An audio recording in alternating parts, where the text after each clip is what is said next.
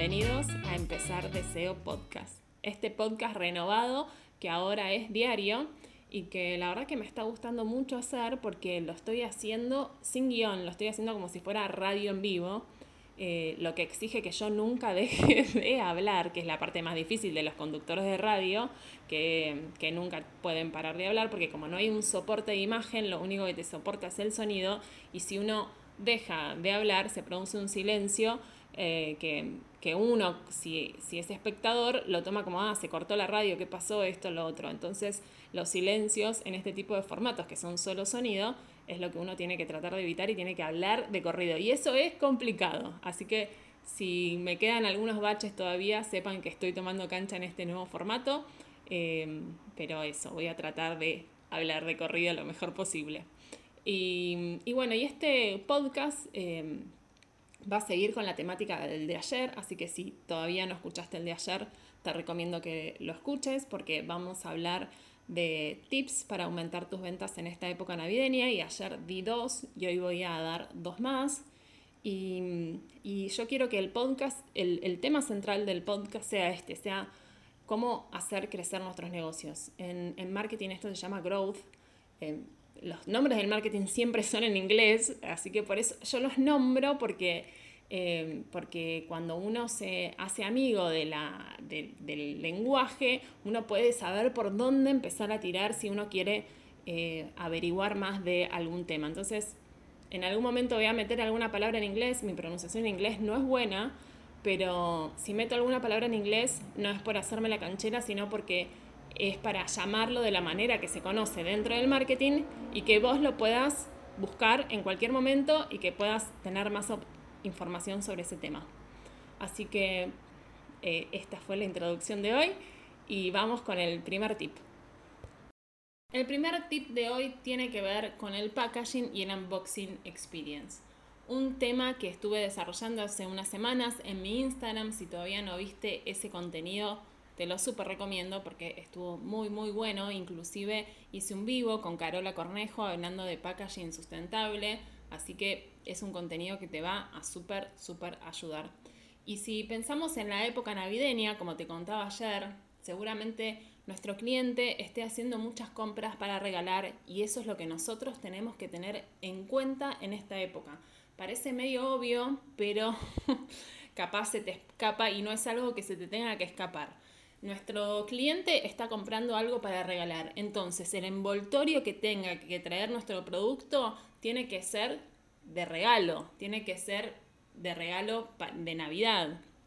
Le podemos preguntar a nuestro cliente si quiere que ya se lo mandemos envuelto o si prefiere que le mandemos el papel y que él mismo lo envuelva.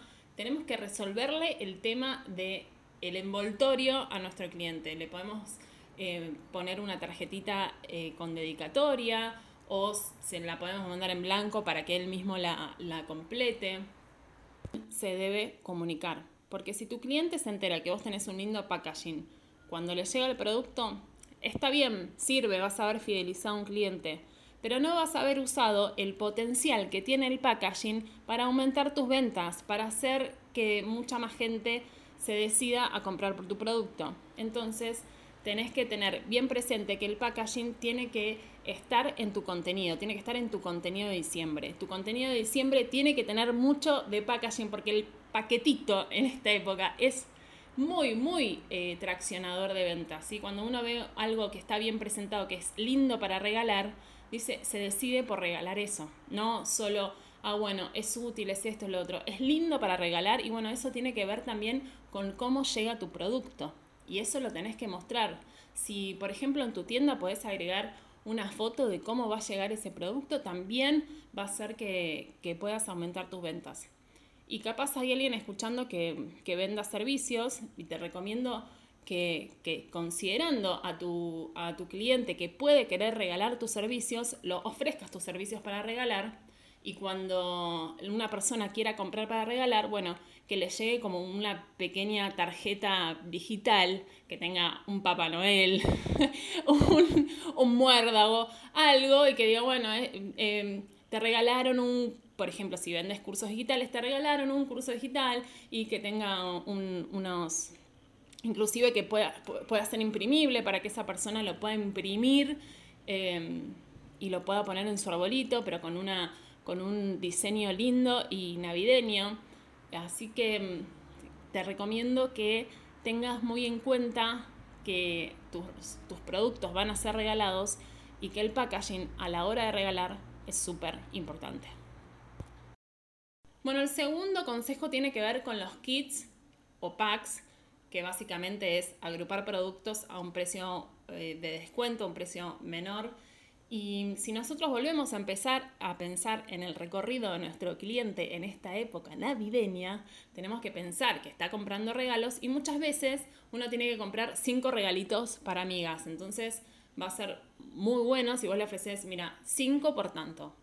Va a ser que vos estés justo cubriendo su necesidad y que esa persona tome la decisión de comprártelo. Otra situación que nos podemos imaginar que va a ser bastante común es la del amigo invisible y el amigo invisible generalmente tiene un monto. Entonces, si, por ejemplo, no sé, yo quiero regalarle a Pepita una remera y la remera, no sé, vale mil pesos, pero yo tengo que gastar mínimo para mi amigo invisible 1500 y veo que hay un pack de eh, remera con panuelo estampado a 1500 y bueno, va a ser que le pueda regalar la remera que yo quiera y además cumpla con el tema del, rango de precio que yo necesito. Entonces, la estrategia de armar kits o packs viene por dos lados. Una, por ofrecer más cantidad a un menor precio y aumentar tu ticket promedio. Y por el otro lado, ofrecer más rangos de precio dentro de mi tienda. Entonces, que la gente encuentre distintos rangos de precio armando, armando conjuntos.